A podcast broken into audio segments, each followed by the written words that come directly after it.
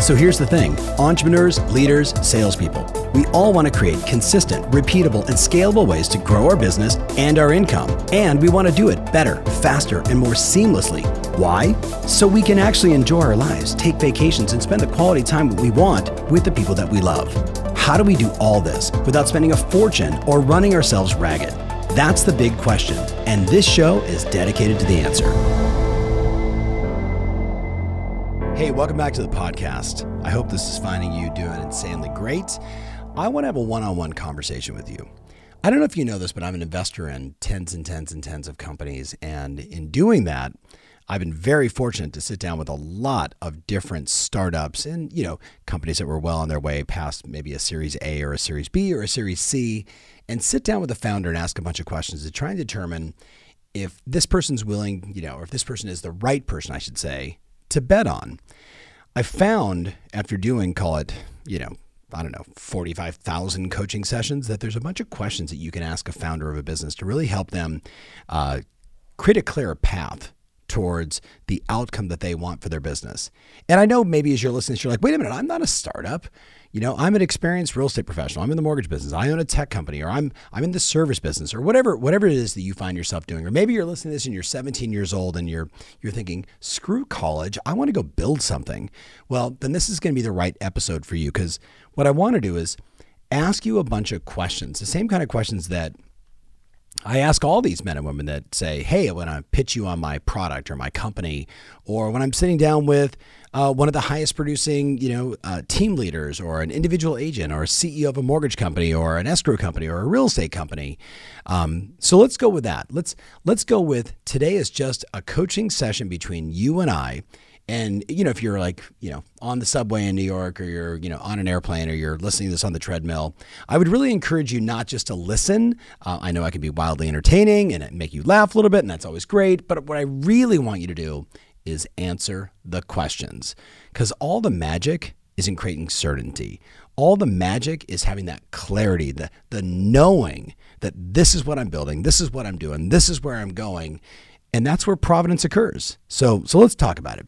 The first question I ask people is um, How long do you plan to be in this business?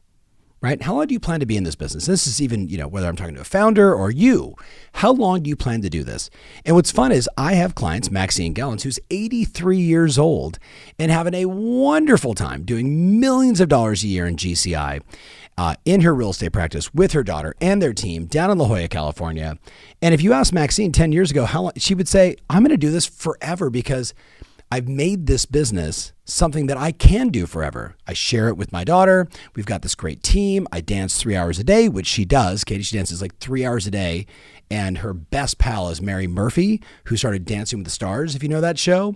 So she'll dance with her and she'll go to dance competitions. Big shout out to Maxine. The point is, she said, I can do this forever because this is a lifestyle business for me. Well, if I'm an investor, that's probably not something I want to invest in because I'm looking to ultimately get a return. I want someone to build their business, scale it, sell it, take it public, uh, do something, right? Create a trigger. Otherwise, it's not a really good investment. But for you as a business person, it's important I think you answer that. You know, do you have an end date in mind? Do you have a, you know, how much of what and by when? And I don't care if you're 19 and listening to this or you're, you know, 93. What is the exit plan? How long do you plan to do this? Then, just as just a reminder, I'm just going to say this to everybody listening. In the real estate space specifically, and, and we see this in every industry, right? So it's not just real estate, but I'm going to give you a real estate data point that should speak to whatever industry you're in.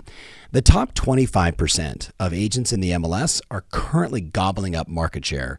And today, if you're in the US, they're doing about 73% of all the volume, and therefore all the commission revenue is going to the top 25%. We know the top 1% is doing like 17% of all the sales volume and therefore all the revenue. Now, it doesn't matter what industry you look at. If you go to the mortgage space, you see it with all these big monster companies, the rockets of the world, etc. They're gobbling up market share. So clearly, they, you know, whether whether you're looking at portals where it's like Zillow, acquires Trulia, probably should have acquired Realtor.com, maybe should acquire Redfin. All these big companies have figured out there's going to be two or three major players in the space, and then there's going to be a ton of let's call it cottage industry, smaller businesses that either get gobbled up or they you know carve out their niche and they do okay and they generate some you know some substantial revenue, but It's like there's Costco and there's Sam's and then there's a bunch of other ones, right? Think think about it. There's uh, Netflix and I don't even know. I'd probably say Netflix and Apple, and then there's a gazillion other ones, hoobity doobity, you know, uh, whatever. You know, you know all the names. My point to you is this: in business, you want to be first or second or third, or you want to figure out what's that cottage space that that I can control in terms of the niche. Like I may not be the biggest, but I can be the best at this, as an example. Probably need to put Disney Plus into that mix as well because they're they're clearly killing it. But again, you're a business owner. That's why you're listening to this. How long do you plan to do this? And then do you understand that it's kind of in this game? You try and become one of the biggest, the best in your marketplace, and it could just be being the most successful in your town, could be the most successful in your office, could be the most successful in your brand, in your region, but someone's going to do it. Like someone's going to do it. And the question is, is it going to be you? If, it, if it's going to be you, if you have that kind of ambition, you're going to love this show. If you're like, I just want to sell a house now and then, check out of this one and go to another podcast. Like not not not kill me forever, but just like go to another one because this is really about doing something big.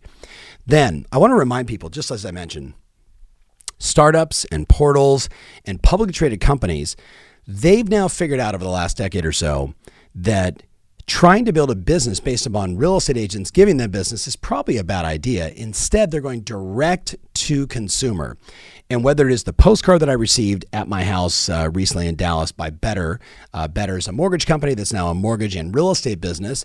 And by the way, I'm not a fan, so I probably shouldn't even be talking about it. They should be called worse, not better, in my opinion. Sorry if you're part of the better group, but here's what they're doing. They're basically saying, we don't have a really great value proposition. We have no uh, massive degree of separation for consumers as to why they should use us.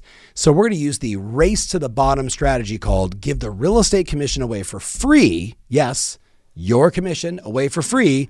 So they use their mortgage company. You know, it's another hook, right? We've seen these discounters in the marketplaces before. My point to you is their marketing they're using modern marketing, they're using guerrilla marketing. All these major companies are putting lots of money, millions, tens of millions, hundreds of millions of dollars in to get the consumer to contact them directly. And one person might be listening right now that is saying, Gosh, I haven't even called my own past clients in Sphere. Ian, who bought a house, you know, a couple years ago here in Dallas, and his agent never followed up on him again afterwards. Like the disconnect is so obvious, right? This is like you're like wait tom now you got me nervous and you haven't even asked me the real questions yet. You're just giving me some data points. But here's what i want you to get. Every industry is full of the rich and the rest. I'm in the coaching business. There's three or four of us that have what i would say larger businesses and then there's thousands of people that refer to themselves as a coach and they have 11 clients or 8 clients or whatever it may be right? It's the same thing in every industry you go into. My question for you is which one do you want to be do you want to be a part of that super elite group that does something really special at scale that helps a lot of people and therefore builds massive enterprise value, has a saleable asset, has something that people want and they're coming after you and saying, "Hi, we'd like to talk to you about buying your business or having you join us or hey, can you, you know, engage with us in some kind of joint venture marketing campaigns because you built this monster thing?" Or do you want to just be another small fish in the marketplace? Now, I don't care either way. The question is, what do you want? I want to help you get more of what you want. So I hope I'm I hope I'm touching on some of the things that are going to maybe stoke the fire of your ambition. So let's go back to the questions. And I actually was thinking about I'm going to pull out of my notes here the six or seven questions I ask every founder. Yes, you couldn't imagine that Tom Ferry has a script. Yes, of course I have a script, right? Because I don't want to like forget, right? So let me put in my notes real fast here. No editing. Uh, it is my investment questions. Yes, here we go. Ready? So here's the questions I ask, and then I'm going to go into the very specific questions I want you to ask. So I say to people, number one, right? So, hi, my company is called the Hooby Dooby Ding Ding Online App Solution, whatever. And I'm like, oh, that sounds fantastic. Explain the problem you're trying to solve in your business as if I was a six year old. And the fascinating thing is, most people can't do it. They go, uh, well, what we're doing is we're connecting to the blockchain and we're forking out this, you know, crypto, blah, blah, blah, and I'm like, I'm a six year old. I have no idea what you're talking about. If you can't explain what you do in its simplest terms, the problem in the marketplace that you're fixing, then I'm pretty certain you have a hard time scaling yourself, marketing yourself, separating yourself from the competition to truly be effective. To have people literally say, I choose you because that message resonates with me. Does that make sense? Question number two I ask them when this business is fully baked, what category will you be in and how big will it be? So when your business is fully baked, when you've built, the, you know, the, the cake is done, the pie is done, the house has been built, the castle's been built, right? I want to know how big can it be and what category is it in? Are you are you truly if you're in real estate, are you in real estate or are you in housing? Are you in the transaction business? And the transaction business includes housing, insurance, escrow and closing services, mortgage, all the pieces of the puzzle. What business are you truly in? What category? It's a fun question to get people to think. Third question I ask people is How large is the TAM? Now, TAM's a phrase we use all the time. It's the addressable market. How big is the addressable market? So, for example, in, in the US, um, we're on pace to do more than 6 million home sales this year from a residential standpoint, not including the new construction. But 6 million equals 12 million transactions, buy side, sell side, which then equals how many loans, which equals how many title orders, how many escrow orders, how many closing services. Like, so it's a really enormous market. When you take housing, it's 17% of the GDP of the US. We're talking about a lot of money. So, how big is the TAM? But you might answer it this way Hey, Tom, I live in Garland, Texas. And if I took a 20 mile radius of the area, I go to Flower Mound, I work all these little parts of town, right? And and in that marketplace, there is 15,000 transactions being done. So if I just stayed there, that's the addressable market of the area that I serve. Where a friend of mine that maybe is building a national company might say, well, there's 1.6 million agents. We want to be in the 28 largest metros in the US. And we'd like to have about 100,000 agents in those areas. So the addressable market is 1.6 million, but 100,000 of them are really what we're going after. See, these are the questions I think we need to be answering as we think about the future of your business and where you're going. And, and you might be saying, wow, these are bigger questions and I'm, I'm still trying to figure out how to get more listings and get more sales. Yeah, because you're dealing with the micro issues of your business and not looking at the macro of your business. I'm trying to get you to look at the macro of your business. This is either going to be the best podcast I ever do, Ian, or the worst. And I, and either way, I'm totally fine. All right, number four. This is the question that I ask again. You're you're a founder. I just talked to one. I can't say the name of the company. Uh, Russian gal, super brilliant. I mean, crazy brilliant. Building this extraordinary business, I can't give any details. So I asked her this question Is your model different than other players in the space? If so, what are the differentiating factors and how do you know that it's true? Because it's one thing for us to say it, but it's entirely different for like consumers to say, I tried A and I tried B. A was so different, so special. It was faster, it was better, it was cheaper, it was more organized, whatever, whatever the value prop is. So again, the question is, is your model, is your real estate business, your mortgage business, your tech company business, your you know ISA business, is your model different from other players? And if so, what are those differentiating factors? So I go back to even like the early days when I started my company 19 years ago. Um, so you all know that my dad has been in the space forever. My dad's like one of my heroes. He's a mentor. We worked together forever and dear, you know, dear friends, right? Almost like more friends than father son, if that makes sense. Um, but I remember being one of his top coaches and helping him build that business to you know tens of millions of dollars in revenue. And when I made the decision to to start my own business, I remember sitting there thinking to myself, all right, what are my what are my differentiating factors? Like what am i going to do that's different or special? Because i've got this last name and the last name you know could help or hurt depending upon how people felt about it and that's okay. My dad was kind of the don, don rickles or almost like howard stern would probably be the more modern version. Like he made fun of everybody right? Like he just attacked the audience in a loving and fun and jovial way but what happens is people either loved him or hate him right? So i was like okay so if i just come out with my own last name some people are going to love me and some people are going to hate me just because of his name, but I didn't want to ride on his coattails. That wasn't a differentiating factor for me. So the first thing is I named my company Success Strategies Institute, which was a stupid name, but I was trying to separate myself from the competition, quote unquote. So that was one thing, naming it, branding it. We went through that whole process. Maybe you've done the same. But then the second thing I asked myself was when I reflect back on my talents and my clients and the things that that we did together, what was it that was different? So, as a coaching company, right, I'm asking myself these questions and I'm like, well, there's basically three camps of coaching companies. And you know this because, you know, you've been around for a while. So, there was the the cold call prospecting camp. My dad was the leader of that revolution. There was Brian Buffini and Joe Stumpf, who basically took a bunch of stuff from a guy named Jay Abraham, one of my mentors, called Work by Referral, and they created the referral camp. And both these two camps made each other the enemy, which is, by the way, a really good business strategy. When you have a dragon to slay, an enemy to rally your troops around, that's actually really good in business. It's like Avis coming out and saying we're number two, we're number two, so we try harder, right? So, so number one was their enemy, and they were going after him. Domino's Pizza, every business does this, right? You know it if you're a top producing agent. You were like number eight in the office, and you're like, I really want to get Phyllis. She's number one. What a Phyllis. Is there anybody named Phyllis anymore? Uh, it's like Phyllis Diller, which you have no idea, Katie, at 25 or 24, who Phyllis. You should Google who Phyllis Diller is, right?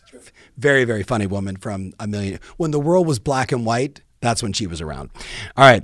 So back to this, right? So there's these two camps. There's like the prospecting cold calling camp, then there's the buy referral camp, and then there was another camp, and I would just call them the marketing camp. And it was like my buddies at Hobbs and Herder and all these other businesses that were like, you got to build a brand, you got to have a beautiful brochure. So each one of those three had sort of their distinct way that they were doing business, and they used that as their degree of separation. The challenge was there became a bunch of marketing people that were doing it, and a bunch of referral people that were doing it, and a bunch of people that were talking about prospecting. So they had to continue to innovate to try and create what is that thing about us? And I remember sitting there thinking, well, at the time, I was coaching 16 of the top 100 agents in the world. I was just with Steve Murray, who created the original list, um, Real Trends, the Wall Street Journal. Back then, it was the top 100. Then it became the 500. Then it became the 1,000. And 16 of those people were my clients. And I did this sort of deep analysis. And you might want to be thinking about this. Don't listen to my story and be like, oh, that's his story. Think about the story as it relates to you. I said I did a deep analysis what did all my clients have in common and what was different about them? And you know what I discovered? all of my clients did some prospecting, worked some referrals, and did marketing. And I thought, but nobody's talking about that.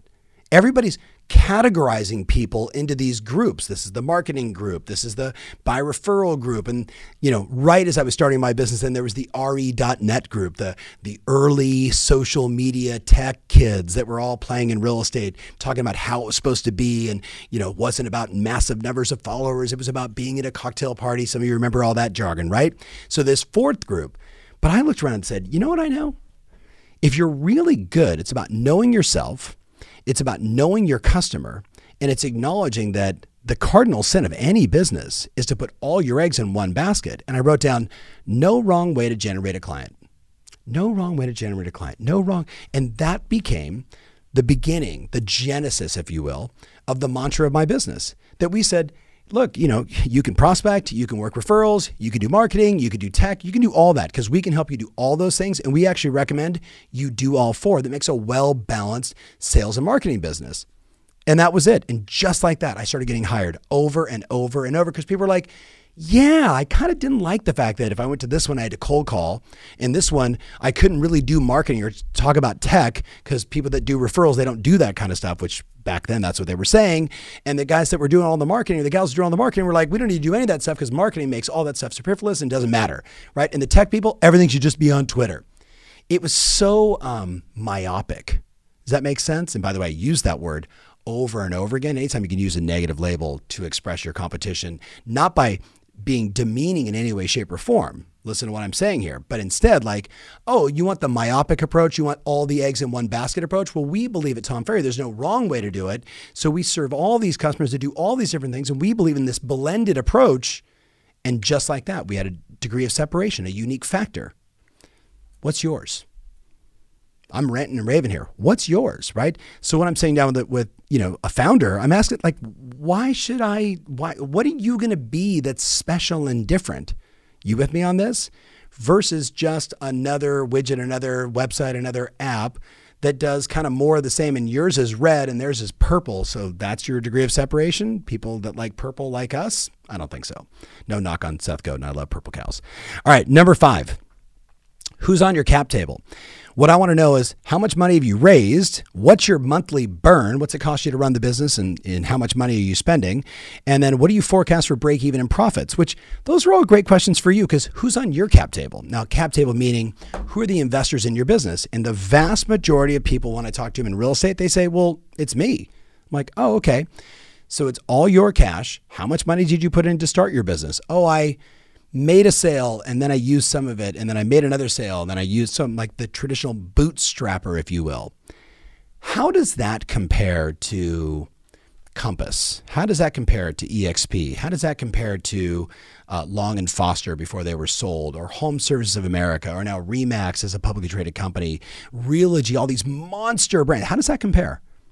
Does that is that the right move if you're in this business and you don't have capital to grow? No, I'm not saying to you that you should go out and get money partners, but I am asking you to acknowledge if you're building a business, it requires capital, right? It requires capital. It means I think about um, my friend Grier Allen who started an unbelievable company called Boomtown, and Grier did the typical entrepreneurial move. I'm not recommending this for you. I'm telling you a story as an example. So listen up. He refinanced his house, pulled some cash out, and started his business because he knew if he was going to build a world class sales automation machine and serve thousands of clients all over the US and Canada with these extraordinary websites and solutions and drip marketing campaigns and everything else that they do at Boomtown, he knew he was going to have to put some capital up to build this thing. Think about it. I'm just asking you questions. Before we even get to the good stuff, I'm just giving you these are like bonus questions. All right, and there's one last question that I ask, and I just got to get to it real fast here. Then I say, tell me about your management team, right? Your engineers, your sales, your marketing team, who's in charge of revenue. I go through all that stuff. And then all I really want to get to is the bonus question. So tell me about your team. And you know, you know, probably as I felt when I started 19 years ago, when you're like, who's your management team? I'm like, well, my wife's in charge of the money. Um, and that's her job and she's really good at it. And Steve Almani, my co-founder, Steve's in charge of sales. I'm in charge of content, coaches, creation, doing events. And I was like, wait, this is stupid. I've, I have like 14 jobs. And I know that's how you feel. I know when I say to you, who's in charge of tech? You're like, me. Who's in charge of HR? You're like, me. Who's in charge of innovation? Me. Who's in charge of testing? Me. Marketing? Me. Your website? Me. Every asset, your branding, going on appointments, negotiating deals, closing contracts? Me, me, me, me, me, me, me. That's a scary proposition as a business person. That's a business I would never invest in. Now, I'm not busting your chops. I'm getting you to think. Remember, go back to what I said. The top 25% of the industry are doing 73% of all the volume, therefore all the commission. What are they doing that you're not? They, they all have teams, right? There's no doubt about that. And teams could be ready. Two licensed assistants. They use transaction coordinators. They've got virtual assistants, meaning they're not doing it as a, a one woman band.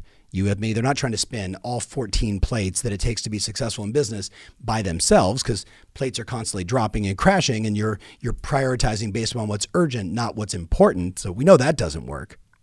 But the question that I get to when I ask this question is so then what's your management methodology? What's your management methodology? So here we are. I don't know what month it is, but you know, we're maybe 60 or 70 days away before the end of the year. And and I talk to executives and team leaders and CEOs and and budding rock stars that sell 52 homes their first year in the business following our methodologies. And then the next year they do 30 because they slow down to speed up and they start putting people in place so they can actually scale the growth and, and repeat it over and over again. And every time I say, What's your management methodology? Like, how do you govern? How do you run the business? How do you make decisions? How often do you meet? right? How does this, how does the sausage get made? Is kind of a funny little example, right? Like, you know what I'm talking about? Like sausage, right? It's like the, you throw all this stuff in, but it comes out, and we every single time the tube comes out the right way, and we spin it this way versus that way. Like, it's how does the sausage get made? Like, how do you guys run this thing? And I'd ask you as you're sitting here going, wow, this is kind of a heavy, interesting conversation, and I got way more to go with you. Is how do you manage your business? How do you run the business? And who helps you do that? and who do you report to? And who reports to you? And what data do you look at? And what numbers do you look at? And what are you tracking and measuring? And why are you tracking and measuring? And then what decisions do you make about that? Ian and i my producer the other day we were like literally sitting in the conference room here in the office in Dallas. And what we're doing, we're like, okay, here's all of our shows. Here's all the historical data, like viewers, numbers, head count, how many people are subscribers. We're looking at the data and then forecasting to the future. And then we know, like every month, as Courtney produces, you know, all this data for us, like, are we on track or off track? And that's just that's just one little piece of the business called content, right? That's before sales and marketing and everything else and events and our coaching clients. But see, I know if I have the right management methodology in place, then when I meet with Ian, we can discuss the things that are most important. I'm making sure that I'm providing him as a leader the resources he needs to go out and do the work that he needs to do so he feels successful, so his team is winning, so the business is winning.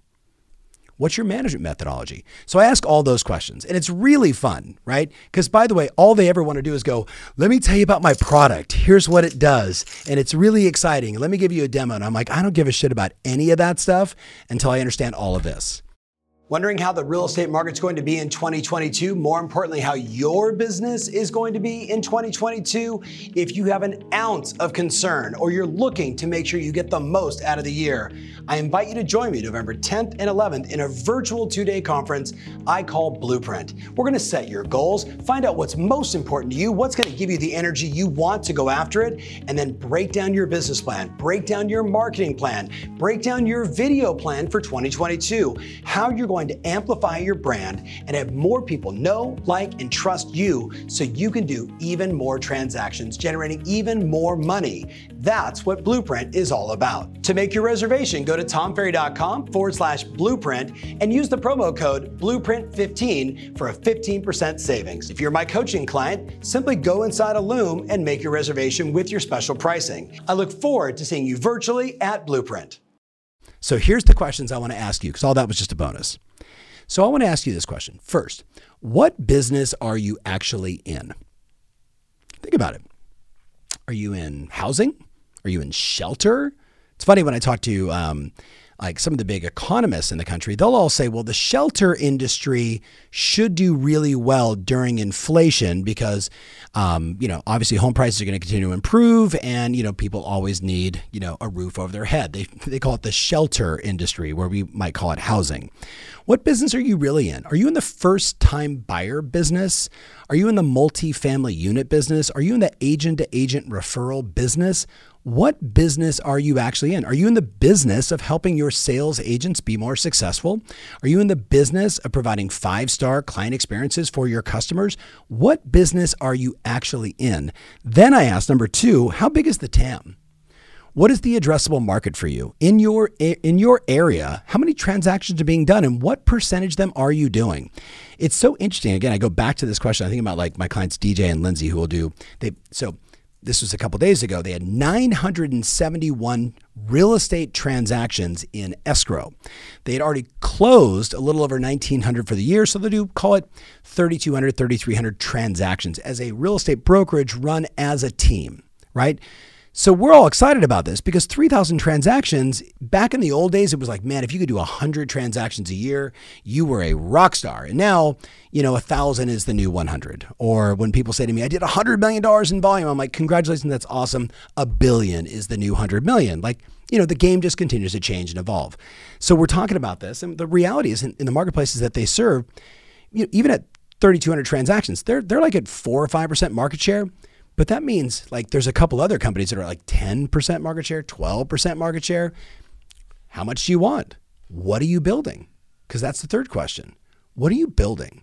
So think about this for you. Like you're listening to this right now, and thank you for being a, a listener and and you know listening to my crazy desire for you to have an enormous business, whether you want one or not. So you're, you know, I appreciate you. What are you building? It's the same question that when I came home and talked to my wife, I'm like, honey, let me tell you what I want it's like 19 years ago. I'm like, okay, there's no wrong way to generate a client, right? We're gonna we're gonna be the best at going deep on all these different verticals of marketing and lead generation. We're gonna have these world class coaches. She's like, what do you want? I'm like, 150 coaches around the world helping our clients, and I had this like very clear vision, if you will, not vision like, oh, more like Walt Disney Walt Disney, if you if you read any of the early books on Walt Disney, or actually even Steve Jobs, uh, not Steve Jobs, excuse me, uh, Bill Gates, Bill Gates and Walt Disney and Oprah and so many others What they did is they asked a question that they needed to answer, and that became the vision of their business. So, so my wife, right, went to Walt Disney Elementary. My parents, my mom was a mouseketeer, right? My dad swept a broom, if you will. Mike Ferry swept sweeping a broom. Imagine that at uh, at Walt Disney back when he was like you know 18 or 19 years old.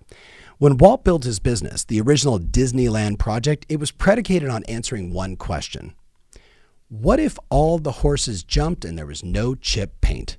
Now you can Google that phrase because it'll come up all over with Walt Disney. And, and here's what happened he took his young daughter to an amusement park back in the day, and he was like, This is a horrible experience. He's like, The trash cans were full. I, I put her on the merry-go-round, and not all the horses jumped, and most of them had chip paint. And he's like, What if there was a amusement park where all the horses jumped? Perfection. Everything was done the right way. And there was no chip paint. It was well taken care of. It was a beautiful experience. That was the origin for what became Walt Disney that Walt Disney World, I should say, or Disneyland, the original one in Anaheim, where uh, Bill Gates uh, very famously asked himself this question What would the business be like if all computers ran on our operating system? Think about the enormity of that question. What would the business be like if all computers on the planet ran on our operating system? Well, that did make him the richest man on the planet, and of course, many have now taken over that uh, that position but because he built Microsoft from something that he didn't even own, DOS that he ended up acquiring. Like they took that and they put it on steroids, and then they built their entire business saying, "How do we get our software into every computer?" Hey, Dell, here. It's it's almost like the cranberry salesperson. This is going to sound funny, but think about this. You know the cranberry salesperson? Like you walk down the grocery store aisle. Have you seen this? It's like they're like, oh, you got apple, we got cranberry. Okay, we got cran apple. Here we go. Like the cranberry sales guy is devastating because there's cran everything. You with me on this? Bill Gates had the same mindset, but why? That was actually a comedian who actually did that entire skit. So just for the record, I didn't make that up. But I, I saw the comedian do it and I was like, that is so good. I'm going to use that one day in a podcast. And I finally did. Um, that should be, by the way, that's the opening. That's the opening of the podcast, just for the record. It's not, it's not actually this moment in time. That's what I want on Instagram. That's a reel, by the way. Um, and we got to figure out who the comedian was. Uh, but here's the thing because they asked the right question, they were able to get this like, okay, this is what I need to build. So I ask agents all the time, what are you building? What are you building? Like, why are you, do- you're working, I don't care what you say if you're a residential real estate agent, you're in the mortgage business, you're like, it's 24 7, man. The phone is ringing, all the money's made before eight o'clock and after five and on the weekends. Like, that's just, it is what it is. Now, it doesn't mean you have to do that because you can build a team that supports you to have more of the lifestyle that you want, right? Keep scaling yourself, scaling your brand, scaling your trust, scaling your process. So we can do that. But that's the game, right? Housing isn't a Monday through Friday, eight to five thing. What are you building?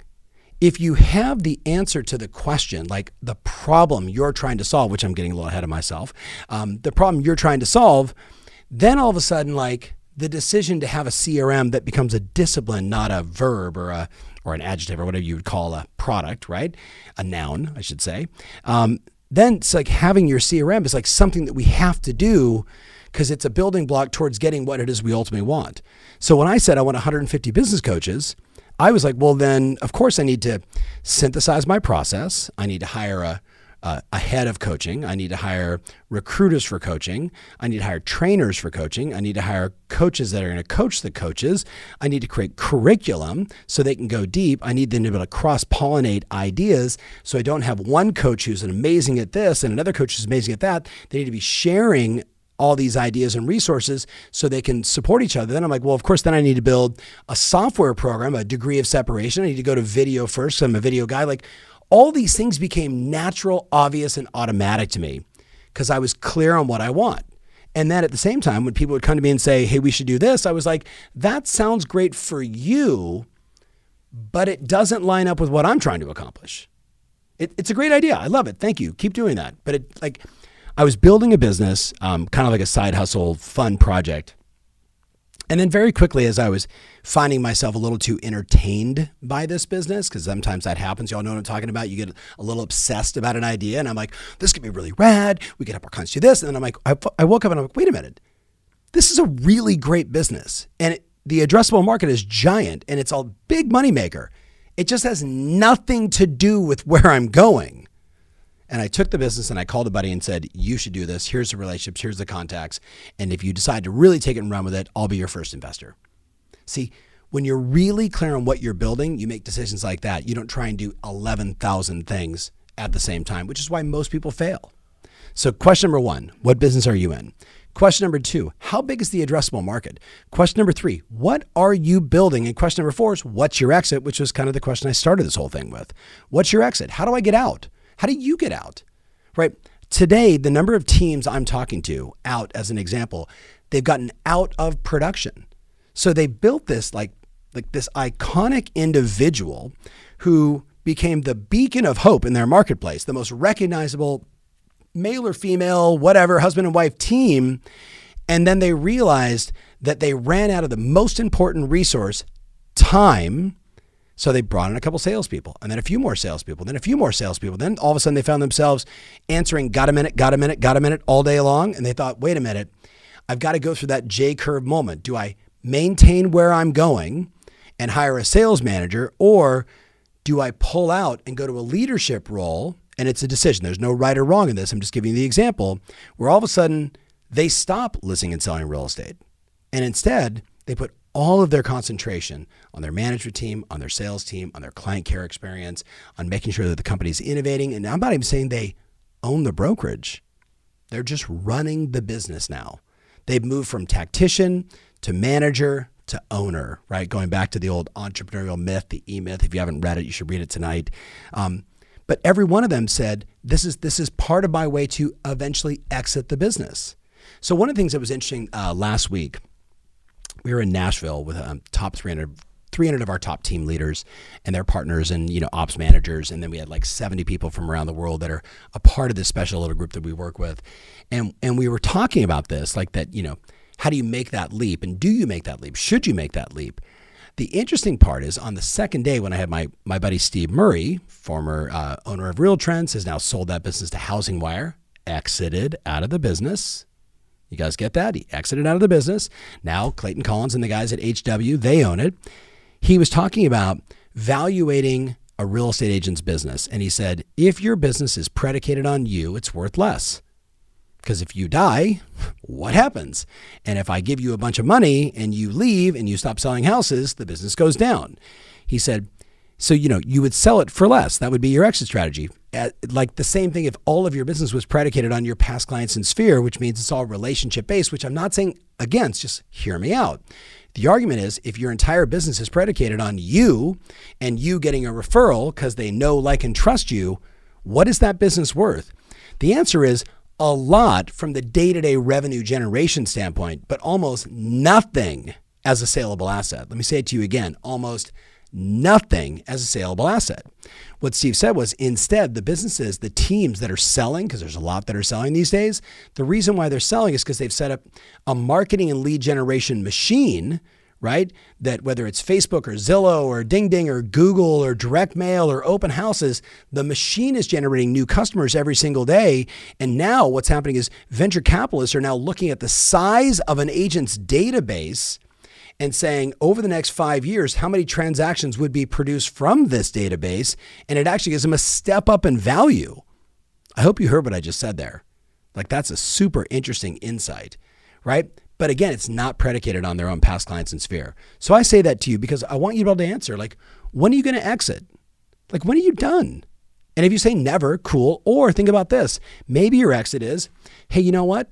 Like I named, I don't know if you know this, I have two boys, one's 22, one's 20. Uh, Michael Ferry is my older son. Well, my dad's Mike Ferry. You don't think that wasn't by design? Of course it was. Yes. Was I honoring my father? Absolutely yes, right?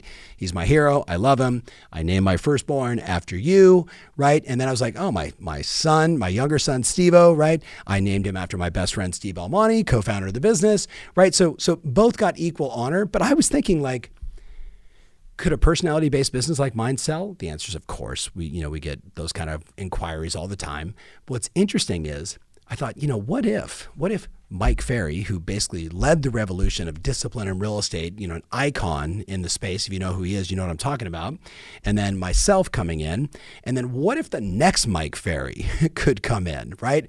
But you know, I have 171 coaches. I've got six other speakers. I've got lots of people that SMEs, subject matter experts in our business. But what if maybe you turn the business over to your kids? I mean, look, they're smoking weed, they're doing nothing, they're playing video games, they're 28, and you're making $800,000 a year, $400,000 a year as a real estate professional. Bring them into your business. And then slowly over time, give them stock. You can exit, they take over, winner, winner, chicken dinner. Happens all the time in our industry. But you got to answer the question what's your exit? Now, beyond all of that, a few more questions, and I'll give you some homework, and then I'll let you guys go. Uh, who is your customer? Who is your customer is something that not enough of us are thinking about. And I know you you say, no, I think about my customer because I want to love on my past clients. And I, I got that. That's not what I mean. The avatar, right? The avatar. Who is Betty the buyer and Sam the seller? And you have written up on your wall Betty the buyer, and I'm making this up. You know, she's uh, she's 28 years old, right? She's you know X, Y, and Z. And what happens is when you create these avatars of who your ideal customer is, you begin to attract more and more of your ideal customer. That's what I mean. Like you're building a business. I'm building something. Who is your ideal customer? Who do you want to work with? Who are you for and who are you not for is a very important distinction. I tell people like the example is today, you know, because you're one of my followers, that you know having a Google My Business page is a really good idea in your business. And and people say, how much personal stuff uh, do I put into my GMB, for example, on the photo section? I'm like, look, if you ride Harley Davidsons and you have a Harley Davidson tattoo and you don't show your tattoo and your Harley on your Google My Business page, you are missing out on a clientele, a base of customers that are so loyal to that brand that they're like, I'm choosing you just because you ride a Harley. That's how it works. If you own a Vizsla dog, right, and that or a Rhodesian Ridgeback is one I just saw recently. I was like, well, that's a beautiful dog. They like would hunt uh, lions. Like that's uh, elephants. Like it was, some, like some crazy, you know, dog from a million years ago. Not the ones you see in the park today. At least we hope not.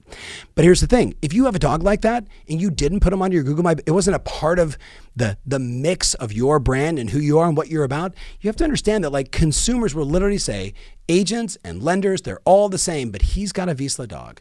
She's got a Rhodesian Ridgeback. I'm using her. Here's twenty thousand dollars. It happens every single day who is your customer? And then the second part is, and who are you? It's like, um, uh, so, I don't know if I've ever talked about my podcast, but you've all done this before. You've heard this example. Uh, I was 19 years old in San Diego at a Brian Tracy seminar. I was about to turn 20. So it was like July 17th, 1991. Um, and Brian Tracy. You remember that name? Like old, like rock star. Um, he was he was like my like outside of my my parents. He was like my first mentor. My dad's like, you're not listening to me, but you'll listen to this guy. So so I meet Brian. I start you know listening to his audio cassettes and taking notes and listening to it on my old headset when I drove my Honda 125cc motorcycle to work and listening to Brian Tracy on like the Walkman. You guys with me? The cassette version, like old school listening to this guy all the time. And then I get invited to go to one of his three day conferences. So by the time that I met him, he had basically helped indirectly as a mentor does. Indirectly, I like tripled my income. I went from making like 60,000 to like $180,000. And when you're 19 and you're making $180,000 a year and you already have a fake ID and your own condo, like you kind of think you're killing it, right? Like I certainly did. I was walked into this room and they were all old. Like everybody was old. They were like 40. You with me? But I was 19, right? So I'm like looking at all these people, like, who are these people? So I, I walk up, Brian, nice to meet you. Of course, we talked over the phone and, you know, thank you so much. And my dad and blah, blah, blah. And thank you for all the cassettes. And I've listened to everything and I've tripled my income. And inevitably, during the conference, he calls me out and he's like, Tom, stand up. I, I stand up and I'm looking at all these old people and uh, you know, kind of nervous. And he says, "Tell him what's happened." I said, "Well, I've, I've you know went from making sixty thousand dollars to one hundred eighty thousand dollars, and um, you know, listening to Brian's advice, and I follow his formula, and I do this, and I do that, and, blah, blah, blah, and he was like, you know, yay, right, congratulations, Tom. And uh, then he says to me, Tom, stand back up. And I was like, okay. And he's like, you're my mentee, right? And I'm like, yep. And he goes, you need to get married. Now I'm sitting at this conference, by the way, with a girl that I was dating and I wouldn't even look at her because this was only a date. This was not a forever thing. So I was like, oh, okay. And he's like, you need to get married. I'm like, what? You, I'm 19, Brian. What are you talking about? He said, kid, you're rough. You're like a you're like a piece of coal, and you need some positive pressure to one day become that diamond. I remember him saying that as clear as day, and I was like, okay, I know that metaphor too. That's great. What are you saying, Brian? Like, you need to get married. He's like, you need to get married. Here's what I want you to do: go back to your room tonight, and in your journal, write down everything you want in the ideal spouse. I'd never heard that exercise before. I've been married for 28 years by the end of this month. I met my wife one month after doing that assignment. One month after doing that assignment, I was like, dark haired, preferably Italian, this color skin, this mindset, this parental situation. I wrote everything about other women that I respected. Mary Hardesty was a real estate agent in, uh, in um, Balboa Island who was kind enough to let me live there when my parents kicked me out. I, you know, my mom, like my grandmother, Elizabeth Wesley, was a rockin' real estate professional in Huntington Beach who drove a Trans Am in like 1978, like Smokey and the Bandits. You with me on this? Like she was so just, just full of life and energy. And I thought about all these women that totally I gravitated towards. Like, I, yeah, someone like that in my life would be awesome. And one month later, I meet my wife. Now, I didn't like, you know, have a script in front of me at the time saying, How do you feel about this? How do you feel about I, That actually did happen though, but that was on the second date when I brought my cheat sheet and I pre qualified. Yes, literally pre qualified. Took me a year and a half of follow up and then I got married, right? But I knew exactly what I wanted. Long story short, who is your customer? Who are you trying to attract? When you are for everything, guess what you attract? Everything. And everything gobbles up your time, takes your emotion away, takes your heart and soul away. Instead of saying, I'm really good with these kind of people, this is what my business is all about. I don't need to get 8 million people. I want to get 8,000 or 800 or 80 a year of the right people. That's a really powerful exercise for you to be thinking about with your business. Now, I wrote down under that what problems do they have and how do you solve them? What problems do they have and how do you solve them? Because the moment you can say, I really specialize in people that own a house that want to buy an investment property. I specialize in mature couples that own houses that are trying to figure out the transition of their life. Or I specialize in people that live in this territory, this part of town, this geography, this price range. When you make that declaration of this is the specialty, then you have to say, what are the problems that they have and how can I solve them in a unique way so I become the obvious choice? That's business. It's not I've got a business card and it looks just like 7,000 other agents. There's no uniqueness in that. There's no, why do I select you? And yeah, you can say, well, they select me because of my beaming personality and my fantastic looks. How scalable is that? Like, really, how scalable is that? You and I both know the answer is it's not. Then, again, I'm just reminding you, what are you building? So, the last thing I wrote down before I give you a little homework is what are your unique factors? And we've talked about it throughout. But what do you do better, special, different and how does it line up for the analytical? How does it line up for the, you know, the high D of someone on the disc profile or the high I who wants, you know, energy and excitement and let's go. Like, are you for that person? You know, do you have the spreadsheets for the, you know, the the all S or C who wants to just look at the data and the numbers, the engineer? Like, what are your unique factors? Do you do it faster, better, more efficiently? Do I get them 6% more when the market's only getting 3? Well, what are you doing now in the US when the average appreciation is 17.4% year to date? Are you getting your clients 21? Because the difference between 17.4 and 21 is massive, right? But can you quantify your differentiating factors, right? By saying you're number 1 in the market, that's great. But who cares? What does number 1 mean to the customer? What does it mean that you're number 1? Right? What do you do that's different, better, more efficient? I think about so many clients that like they would take um, uh, like a law of contrast as an example in marketing. They'd say, well, so Mr. and Mrs. Seller, the average real estate professional will do these 11 things. And this is documented from the National Association of Realtors. They do these 11 things to market the home. We do 174, right? They stack the cool, but they're contrasting. That's actually two different techniques. They're contrasting, law of contrast. This is what everybody else does, but we do all of this. And then they stack the cool and say, here's 174 things because we believe you're hiring us to market your home to the largest number of prospective agents in the marketplace to control the buyers and buyers around the world. And our experience tells us that when we do all 174 things, we hit the most people driving up the price, getting more offers, etc cetera, et cetera, et cetera, versus what the average person does. Like that's a unique factor.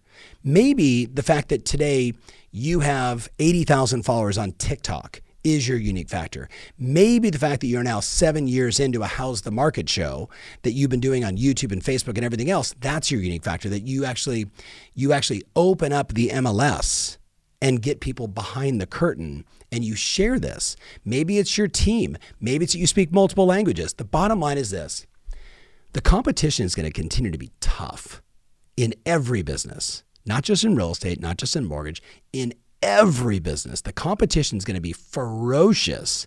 And if you don't have some unique factor, it's just going to be harder and harder for people to recognize you, for you to be remarkable, as Seth Godin would say, or memorable, as Seth Godin would say. You with me?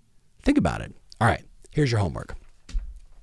Number one thing I want you to do decide 2022 to 2026, what are you building? What does it look like? What's the castle look like when you're done? I'm making this up. I want to be doing 150 transactions at a 500,000 average sales price, generating this much in sales volume, this much in profitability, so we can do this for the things that matter most to me. Donate this much money to my church, uh, give back, you know, this program to our charities or what, you know, whatever it is, like the heart and soul of it, like that. Then what are you building? And then I wrote down, and who is this business built for? Like, is it built for the customer or is it built for you? Think about it. And then what team would you need to assemble to build this? Who's going to do data? Who's going to do sales? Who's going to do marketing? Who's going to do brand? Who's going to do demand gen? Who's going to take buyers? Who's going to take sellers? Who's going to make sure we do all the follow up to make sure we convert and get all the appointments? Who's going to do all this stuff? Because it can't just be you. And then I wrote down um, what um, what marketing, both modern as well as old school guerrilla, do you need to apply to the marketplace in order to get the kind of response you want? Then I wrote down what kind of brand do you want to build? So instead of people actually having to get marketing to call you, they're typing in your name, right? Seth Godin said this at the summit, and I loved it. I captured the moment. Maybe you saw it on Instagram, where he said, Marketing is great, but what we really want is to become this brand that people type in Tom Ferry. Like that's what you want. So the questions what are you building 2022 to 2026? Who's it built for? And therefore not for, like who's your ideal customer and therefore who is not. And then are you building it for you or are you building it for your clients? And then what team do you need to assemble? And then what marketing do you need? And then what branding do you need so this whole thing gets done? So you would probably had no idea what you were getting into when you popped this uh, this little podcast, but I really hope you took the time to listen, to take notes, to write all this stuff down because at the end of the day, like I do what I do. I, I coach, I create, I connect, and I contribute. That's all I really do. Like, because I'm really not good at much of anything else. But those four things, I hope today you got the contribution, right? That I want you to win. I hope you got the coaching, that I'm asking you the same questions that I ask a lot of different people that have built enormous businesses. I really hope you get that. And I hope you connected on that level as well. So maybe I get three out of my four. That'd make me super happy. All right. So as I bounce, thank you so much for listening to this. I can't wait to read your comments on any different social channel. And uh, hey, maybe we should have like a hashtag, something around that cranberry sales guy who's pretty good. All right. We'll talk to you guys soon. See ya. If you want more information about this episode, including my show notes, mentions, links, and everything else, make sure you visit tomferry.com slash podcast. That's tomferry.com slash podcast. Thanks again and talk to you soon.